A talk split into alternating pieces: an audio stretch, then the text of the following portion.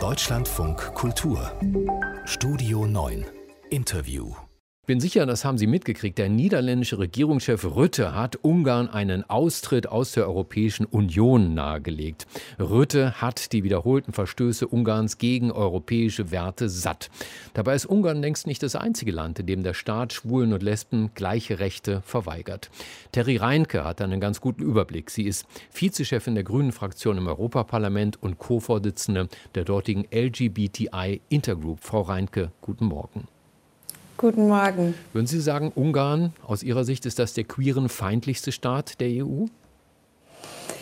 Also wenn man sich anschaut, was ähm, zivilgesellschaftliche Organisationen ähm, sagen, dann äh, ist es äh, leider nicht so. Mittlerweile haben wir mindestens zwei Länder, die da Spitzenreiter sind. Und das sind äh, nicht nur Ungarn, sondern auch Polen, in denen wir eben in den letzten Jahren wirklich gesehen haben, dass es regelrechte Kampagnen ähm, gegen die Community gegeben hat, ähm, dass sexuelle Minderheiten wirklich instrumentalisiert werden, ähm, als Sündenböcke benutzt werden und dass wirklich versucht wird, die so weit auszugrenzen, ähm, dass die Menschen äh, zum Teil wirklich aus den Ländern rausgedrängt werden sollen.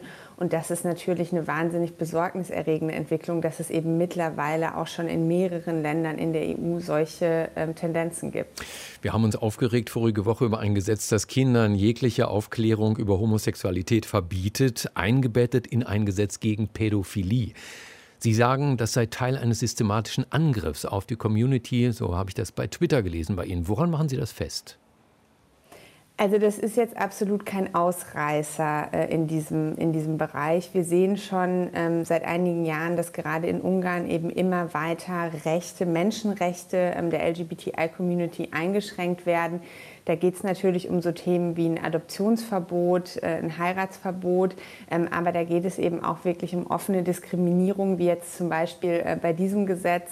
Und ähm, damit soll eben gesellschaftliches Klima geschaffen werden, auch über eine Rhetorik, wo ähm, schwule Lesben als Verrückte dargestellt werden, eben immer wieder mit Pädophilie in Verbindung gebracht werden, ähm, das ja, LGBTI-feindlich ist ähm, und was eben ähm, ja dadurch auch Diskriminierung unterstützt, sowohl rechtlich als eben dann auch ähm, in den Einstellungen. Und das führt ganz offensichtlich ähm, zu einer Situation, in der Menschen aus der Community nicht nur Diskriminierung ausgesetzt sind, sondern eben zum Teil auch wirklich Gewalt und Übergriffen. Also Ungarn, schwieriges Terrain, Polen ebenso. Was ist mit den anderen EU-Staaten? Also wir sehen ehrlicherweise innerhalb der Europäischen Union in den letzten Jahren ein sehr ambivalentes Bild. Ähm, ich will es gar nicht verschweigen, wir haben auch große Fortschritte gesehen. Also es gibt wirklich Länder, ähm, ich will jetzt vielleicht mal Malta oder Portugal und Irland als Beispiele nennen, wo sich wahnsinnig viel bewegt hat. Zum Teil sehr katholische Länder, eigentlich auch sehr konservative Länder, die eben in den letzten Jahren so einen Weg beschritten haben, sehr viel mehr auch für Minderheitenrechte zu tun, auch für sexuelle Minderheiten. Und das ist natürlich was, was sehr viel Hoffnung gibt.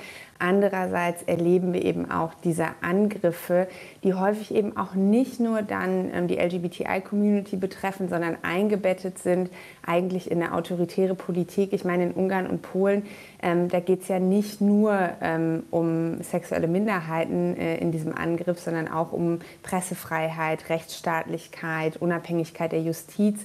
Das ist sehr eng miteinander verknüpft. Und ähm, da müssen wir schon als Europäische Union uns fragen, wir sind eben nicht nur eine Wirtschaftsgemeinschaft, sondern wie gesagt auch eine Wertegemeinschaft.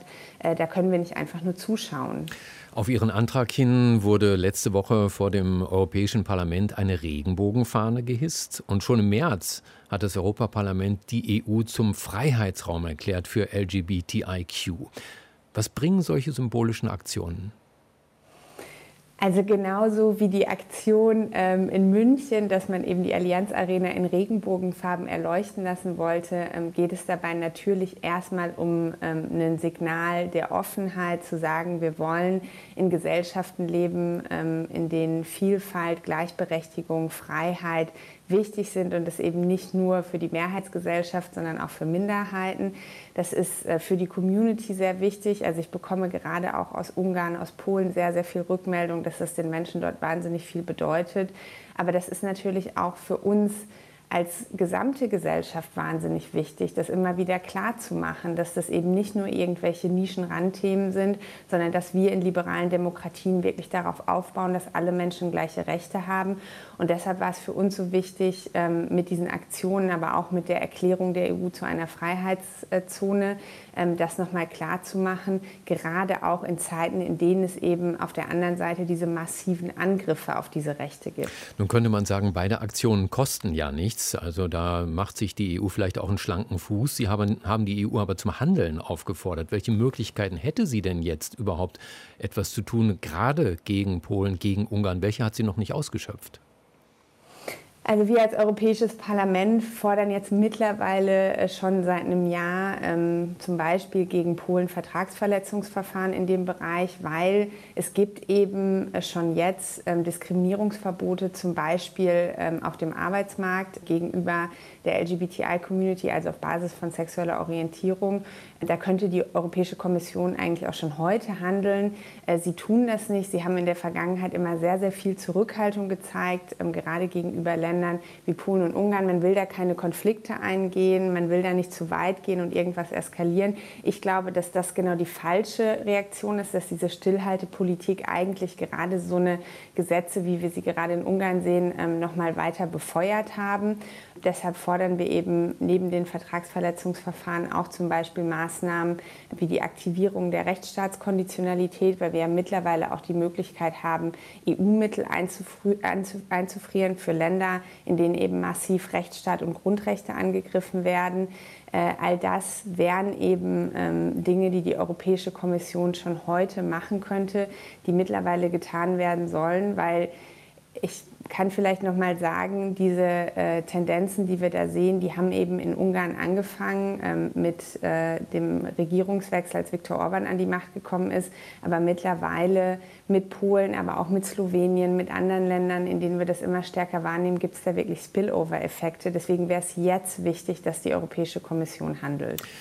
Terry Reinke ist Vizechefin der Grünen-Fraktion im Europaparlament und sie ist Co-Vorsitzende der dortigen LGBTI-Intergroup. Wir sprachen mit ihr zum Christopher Street Day über die Rechte von Homosexuellen in der Europäischen Union. Ihnen herzlichen Dank.